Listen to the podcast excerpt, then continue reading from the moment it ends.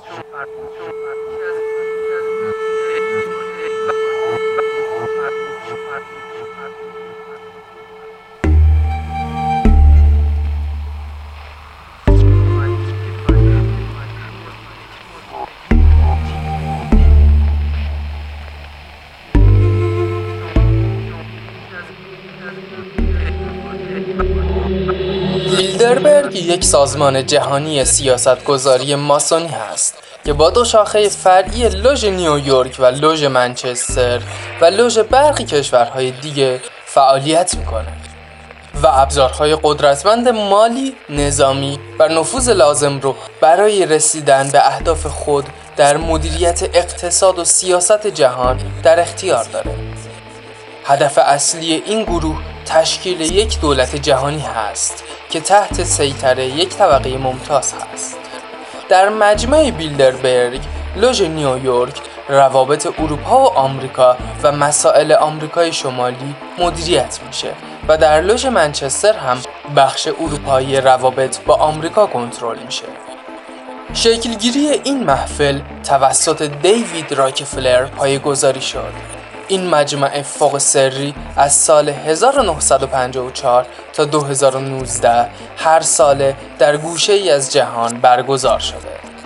130 شرکت کننده این مجمع اعضای دائمی یا انتصابی و غیر دائم یا دعوت شده و از میان قدرتمندترین و بانفوذترین افراد در زمینه های سیاست و اقتصاد و رسانه و اغلب از کشورهای آمریکای شمالی و اروپای غربی برگزیده شده و توسط تأمین کنندگان مالی بیلدربرگ دعوت میشن. تفکرات جهانی سازی این مجمع به جهتدهی قدرت های سیاسی، اقتصادی، بانکدارها، دانشمندان و افکار عمومی و رسانه نیاز مبرم دارند که این محفل تونسته در این زمینه بسیار مؤثر ایفای نقش کنه. اولین جلسه این محفل از 29 تا 31 می 1954 در هتل بیلدربرگ در آستربیک هلند برگزار شد.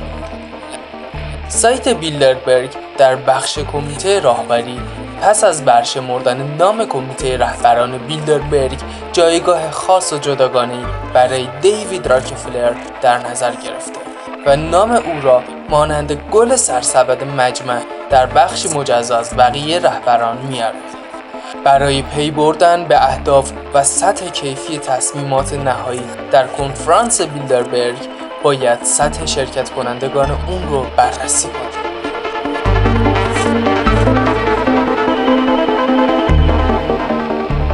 بعضی از پادشاهان و اعضای خاندانهای سلطنتی کشورهای غربی از اعضای دائم این مجمع هستند.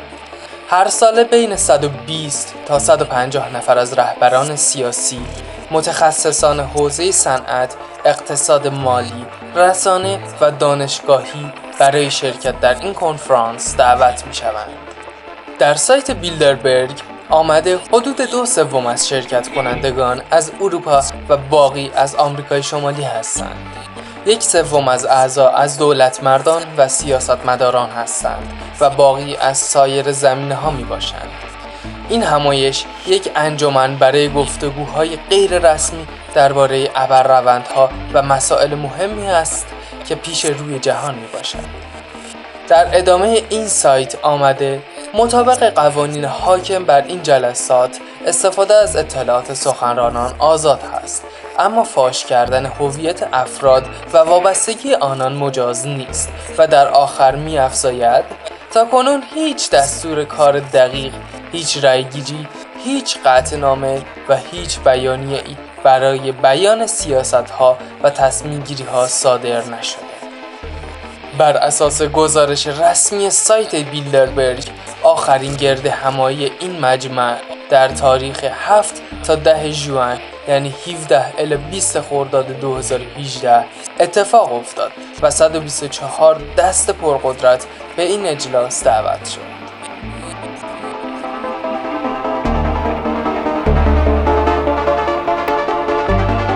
دیوید راکفلر و ایده حکومت جهانی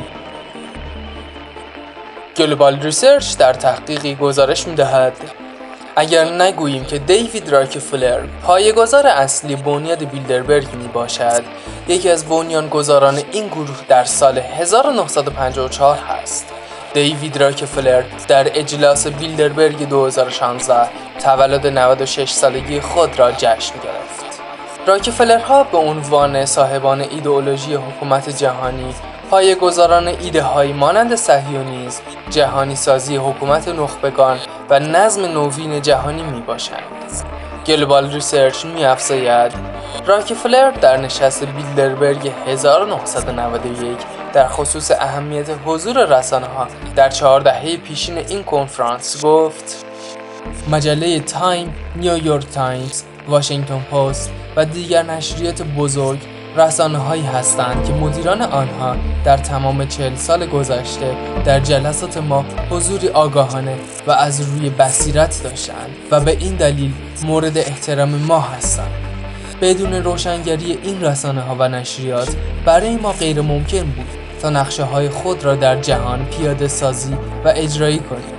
اکنون دنیا برای دولت جهانی با حاکمیت نخبگان و بانکداران جهانی آماده تر است و قطعا از حکومت های پیشین در ادوار گذشته بسیار بهتر و کارآمدتر می باشد.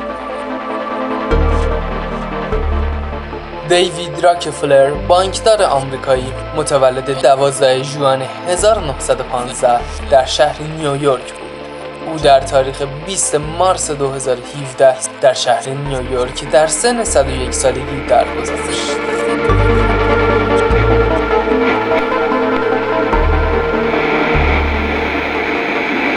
بهترین ها فقط برای بیلدربرگ هست جذب نوابق در هر زمینه ای به خصوص علوم پایه و فعالان و صاحب نظران اقتصادی از اصلی ترین دلایل موفقیت اجتماع بیلدربرگ است. تمام افراد برجسته ای که اهداف مدیران بیلدربرگ را اجرایی می سازند مهره هایی هستند که اگر روزی کاراییشان به پایان برسد یا بر اثر مرگ دیگر کاری از دستشان برنیاید بدون هیچ رحم و وقفه ای مهره بهتر جایگزین می شود. دانشمندان ایرانی از سالها پیش مورد توجه این مجمع بودند و با فوت مریم میرزاخانی دانشمند و ریاضیدان ایرانی بلافاصله با جایگزین شدن کوچر بیرکار که پیش از این با نام فریدون درخشانی شناخته می‌شد مورد توجه بیلدربرگ قرار گرفت. انحصار در حفظ و نگهداری بهترین ها یکی از دلایل موفقیت این جمعیت سری است. همچنین بسیاری از نویسندگان مطرح با خلق های تخیلی بالایی های تو در تو سعی در معرفی هرچه واضحتر اهداف و برنامه های مجمع بیلدربرگ را دارند. مانند مجموع کتاب ها و فیلم های هری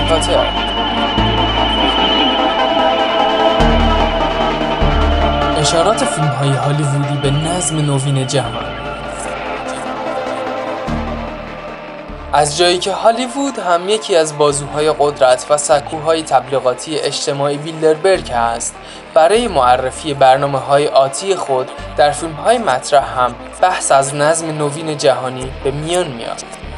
در فیلم های چند سال گذشته هالیوود این اشارات به شکل واضح بیان می شد اما با رشد سطح سواد و فرهنگ مردم جهان این مفاهیم به لایه های زیرین داستان ها منتقل شد. مانند مجموعه ماتریکس و سکانس معروف انتخاب قرص ها